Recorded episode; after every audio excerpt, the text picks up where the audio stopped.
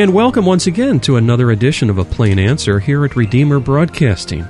This program, within the milieu of history, theology, and current events, strives to answer questions that have come to us here in the studio from listeners, or possibly questions that we have collected through email or talking with people. And last week on this program, we were talking about missions. And we realized that there's so much to cover under this large topic that we would continue again this week. And joining me again in the studio is the Reverend Mark Diedrich of the PCA Church in Kingston, New York. Good to be here, Dan. And his son Jeremiah Diedrich, who is an active missionary pilot with his wife Julie. And uh, Jeremiah, it's nice to have you. Oh, good to be here again. We were talking last week about missions, and one of the questions we started with was this Don't we have so many problems in our country that we need to focus here first? You know, we're thinking about a possible economic collapse, um, you know, health care concerns and problems. Um, we have abortion here, which is, let's be honest with each other, that's just outright murder. Uh, slaying the unborn, uh, slaying of the so called innocents. Um, all kinds of problems here. We have crime. We have uh, businesses that have failed in supposed need of bailouts, huge bailouts, and debt that's so high we have no idea how we're going to pay it all. Um, with all these problems, and many that we haven't even begun to address, uh, why have missions? And Pastor Mark, could you summarize for us a couple of points maybe from last week. Why do we have missions? Well, surely. I think uh, just very briefly, we have missions because God commanded us. He said, "Don't just focus on yourselves." He gave a cultural mandate. We're we're to to touch the whole world, as it were. We see in Genesis one this cultural mandate. We see uh, the evangelistic mandate uh, given to make disciples of all nations in Matthew uh, twenty eight. In Acts 1 8, we're told to go uh, not only to Jerusalem and Judea and Samaria, but the uttermost parts of the earth. Mm-hmm. And of hmm. course, we, we pointed out that, hey, we're America. You know, if there's any country that is equipped to do that, we are. And I might just also add one thing. One of the things that's really key is knowing God's Word. And has God given us His Word? Yes, He has. Mm. He's given it to us in the Bible. And how many Bibles do you have, Dan? I can't count them all, Pastor Mark. I, I can't either. I can't. I can't count all my Bibles. I've got them eh, scattered here and there. Here and there. Yeah, we're in the recording studio right now, and I, I'm looking up here on the shelf. I've got one, two, three here, and Jeremiah's got one on his lap. You've got at least one there, and yeah. I've got a bunch more upstairs, and I'm guilty, aren't I? Yeah, we we have plenty, and a lot of people they don't have God's word in their own language. Mm. And even if they can understand another language, your own heart language is the most important one. In fact, I had yeah. a professor in seminary. Here's this great learned professor in seminary. We had a group together. He was from Germany, and he said, I want somebody else to pray. he said, "Well, and why?" He says, "Because when I pray, I pray in my heart tongue. Oh, in other words, oh, yes. he would only pray in German. There you go. And that's why, even though he spoke very yeah. fluent English, he would only pray in German. And, and that's the same with these people. Yeah. Even if they can speak some other language, their heart language needs to have God's word. That's what's key. Yes. Well, so we're talking about missions today. It's our second week talking about this. Well, I am so delighted, Jeremiah, that you can be with us here with your dad today. Jeremiah, you're a missionary pilot, and uh, your wife, Julie, serves with you. Tell us just a little bit what she does to assist you in, in the mission there. All right, well, she is first and foremost a godly wife and a great and godly mother to our mm. kids. Um, and and God has blessed me incredibly mm. with her as mm. as a life partner. Mm. She's trained as a um, mechanic, aviation mechanic, and hmm. certified as an aviation mechanic, and um, she has, as uh, our kids have been getting older, and uh, especially as they've started into the preschool, um, she's been able to help out a lot with scheduling flights and, and doing the paperwork before and after flights. Mhm. Um, and also when we uh, come to inspection times on the aircraft, where we actually open the airplane up and do a thorough inspection. takes about a week to do a thorough inspection and repair of everything. That long. She she participates in that. Yeah, Right. what what he doesn't tell you is she gets all the dirty work. She's a small woman, and and so when they have anything that's really tight and really hard to get at, Julie gets put in that position. Oh, that's how it She works. she has been blessed with small hands to get into small places. I But bet also it is she pretty is, tight on board of those planes. Yeah, and it's- it's pretty engine small. department and everything else. Yeah, she's she's very skilled at sewing and it flows over into sheet metal work as well. isn't that amazing? You know, you you once in a while come to our church and uh, we see you, and you know, if I didn't know this background, I wouldn't ever guess that she's an airplane mechanic with all these uh, extra skills beyond her um, uh, being a wife and mother. Praise the Lord for that. Now, sometimes you're uh, you're flying from point A to point B, and about how long does a, a typical flight take?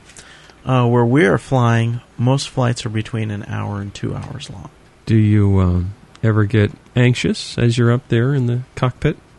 No, we try to uh, have the wisdom and the judgment to get out of a situation before it's time to get anxious. Yes. So you're always looking ahead and um, thinking and planning yeah. and And planning with margin.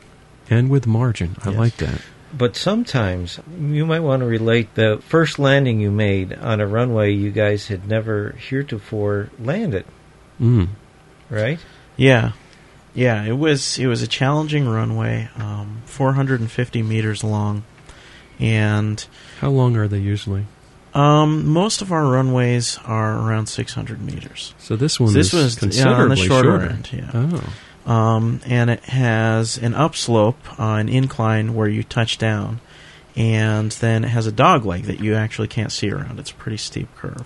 Oh my. And the the first time landing there um, with the chief pilot, he hadn't landed there either, and he said, uh, you know, let's go ahead and fly a pattern and see what it looks like, and not land. Mm-hmm. And with this particular runway, you have to uh, commit to your landing when you're still about 100 feet in the air, because you can't Oh. abort the landing and go around because of the tall trees on Oh, the other dear. end. So we, we took a good look at it, and everything was looking favorable, and we landed.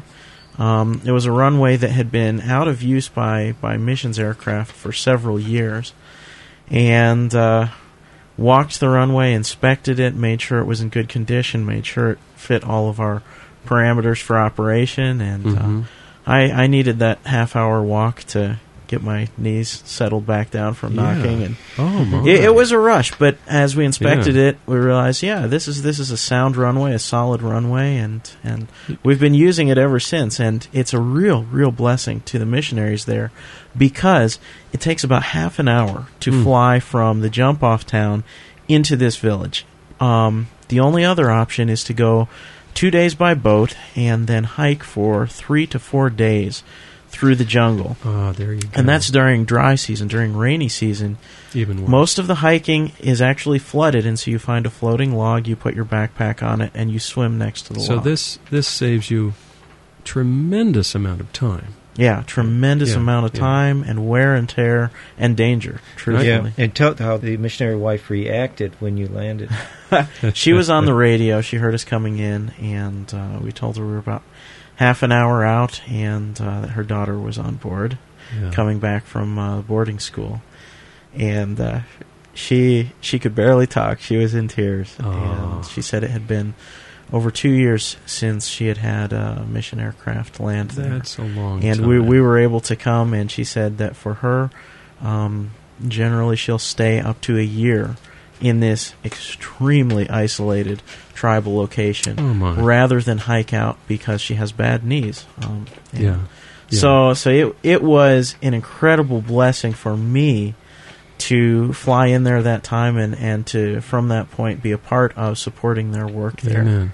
So, as this great commission is fleshed out, as we are to make disciples of all nations, um, here's God using various means to accomplish His end goal, and it's wonderful. We're up against a break. We'll be right back. This is a plain answer here on Redeemer Broadcasting. With us today is the Reverend Mark Diedrich, pastor of the PCA Church in Kingston, New York, and his son, Jeremiah Diedrich, a missionary pilot. Stay with us now, we'll be right back.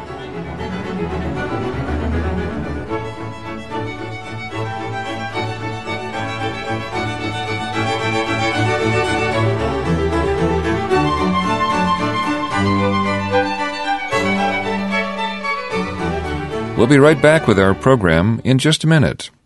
Now, a reminder that your gifts to this ministry enable us to bring you thoughtful, Christ centered programming 24 hours a day.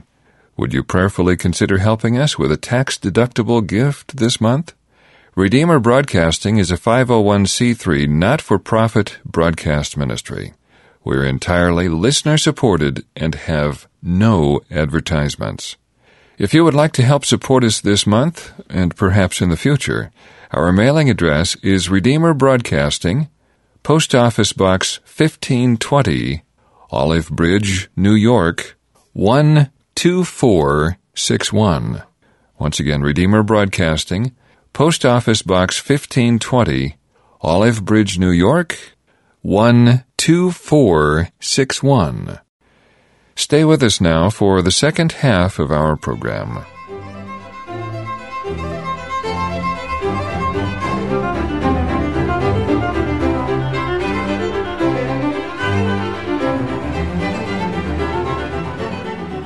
And welcome back. You're tuned to a plain answer here at Redeemer Broadcasting.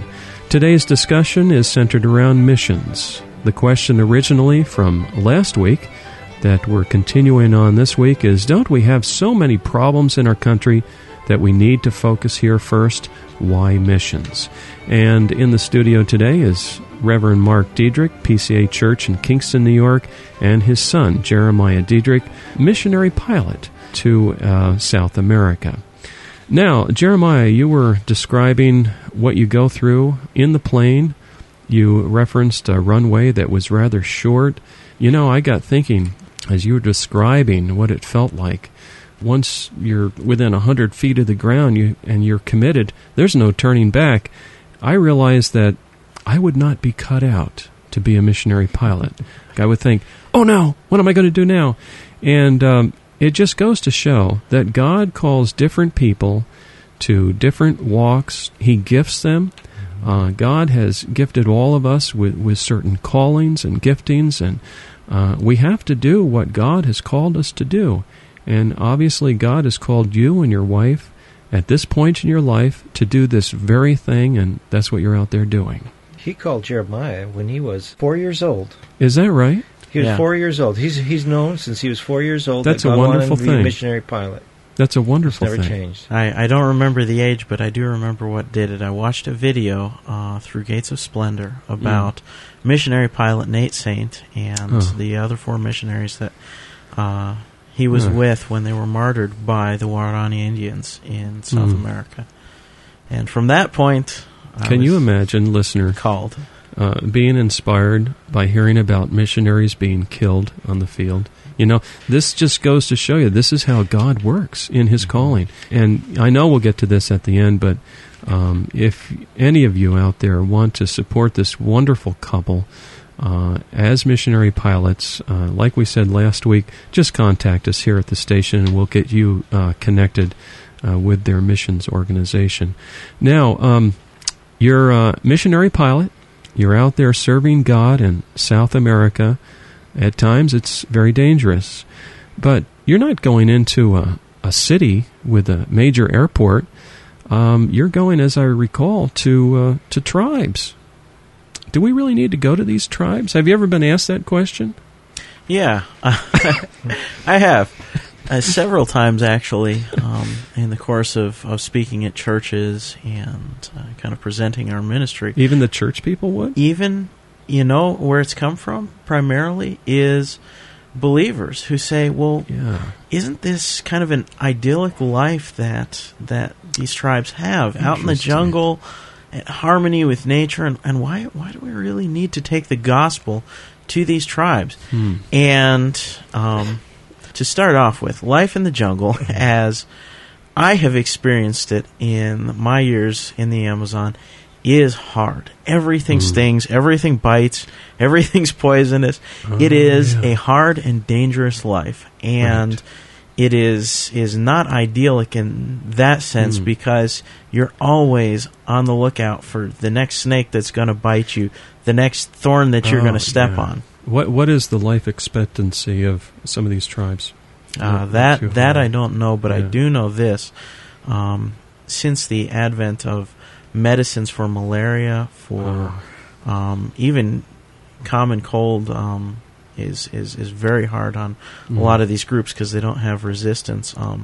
Since bringing in antibiotics, the life expectancy has gone up Yeah. significantly. And so God has used the uh, delivery mechanism, as we called it last week, of an airplane to not only bring missionaries in who can preach the gospel, translate scriptures, etc., etc., but I would assume he's he's helped bring in medicines that are needed to Yeah. these cultures. Yeah, absolutely. Yeah. As you know, as as we see in Jesus' example of healing the sick and the multitudes, Mm-hmm. and then presenting them with the good news of the kingdom of God. That is Mm. the role that that missionaries are filling in these these settings. So all these people, um, not just Americans, all these people worldwide have worth.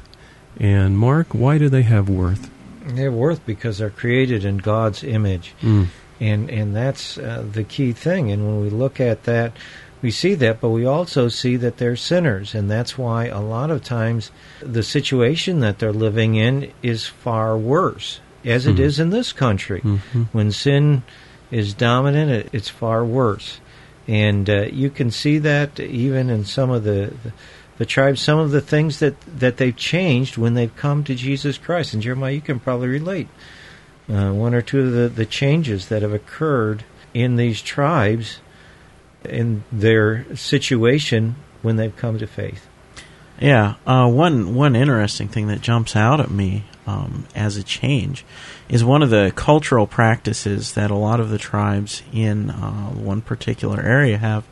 Of when a girl is going through puberty, she's isolated in a hut by herself, and the purpose is that she's not supposed to see any men, and no men are supposed to see her until her official coming out, and after that she can she can technically be married. Then she's eligible Hmm. for marriage. And during the ceremony, traditionally, um, the girl would be brought out blindfolded and bound to a, a low table or bench and then whipped across her back. Oh, And that practice in several of these tribes where the gospel has really made an impact and where there's a large portion of believers, that cultural practice has been transformed by the gospel Mm. and they said, "Oh, we can't do this anymore. We can't whip this girl. This isn't right.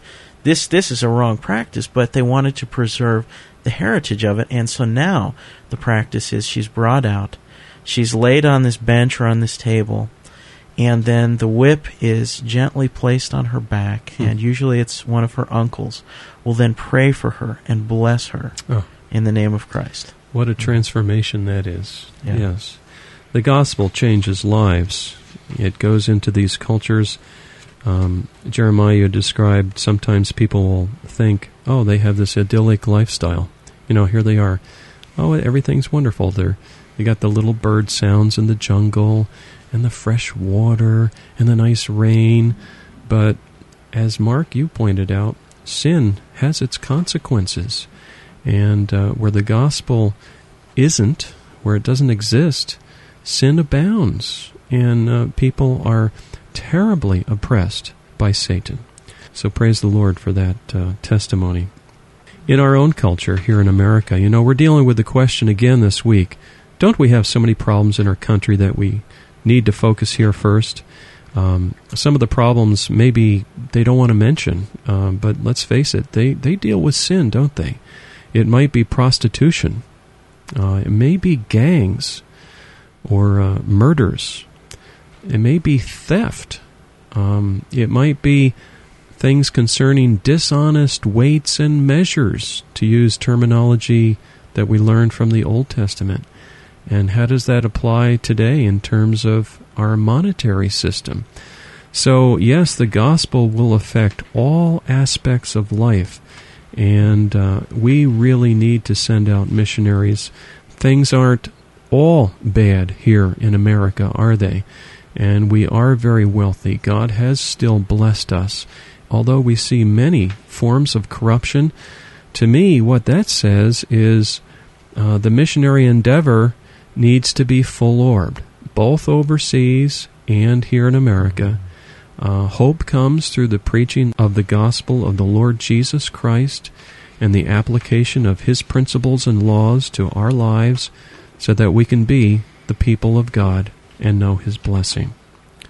One of the um, common questions that, that is raised, uh, particularly with regards to these these isolated tribes and and unique cultures, is they say, "Aren't you destroying the culture? Aren't you ruining something yes. that is good?"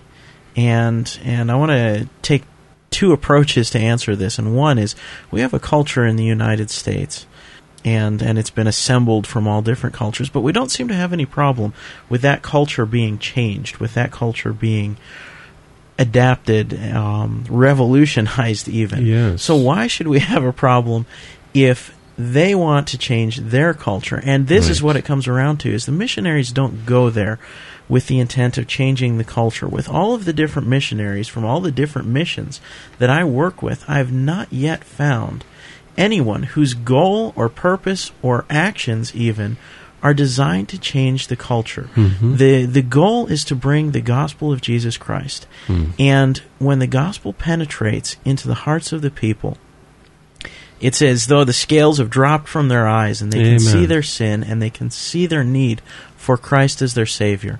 And that is what revolutionizes cultures. Mhm. That's that is what changes the culture from the inside out. You go in to bring them the gospel and it's Christ who moves in their hearts. The Holy Spirit moves in their hearts. And we don't expect non-believers, non-followers of Jesus Christ to live to please him. Mm-mm. They they live according to human nature, which is fallen and sinful. Right. And in just the same way, these people live according to their fallen Hmm. human nature. They have the same passions and desires and struggles as we have. And apart from Christ, they're just as lost. And so when the gospel penetrates and the hope of Christ comes, you see you see transformation. Mm. Um, one of the tribes that we fly into recently had a meeting with the leadership of the mission that's been working there for over 50 years, and there has been very little fruit in this this tribe. It has been Mm. a very hard place to work for the missionaries. And and many of the chiefs came from several of the different rivers and they met with the leadership and they said, "You know, we're realizing now we don't know how to live. We're seeing that we rob from each other, we steal, we lie to each other, and and we can't raise our kids like this. You know, we want we want to know God and we want to Mm. please him, but we don't know how to. And we're finally ready to listen. We're we're ready to hear how we can live to please God. That's a beautiful account. Praise the Lord for that. Well, we're almost out of time for this edition of A Plain Answer. Today we're talking about missions. And with us is Reverend Mark Diedrich, pastor of the PCA Church in Kingston, New York, and his son, Jeremiah Diedrich, who serves as a missionary pilot, along with his wife Julie, in South America. They're down there serving as a young couple with two children. God has been using this young man to fly uh, missions for the gospel. Uh, sometimes it's to deliver uh, a pastor, uh, maybe a Bible translator. Other times it's to help a, a pregnant woman who's in trouble with a problem pregnancy to get to a hospital or to deliver medicine. And God is blessing this effort.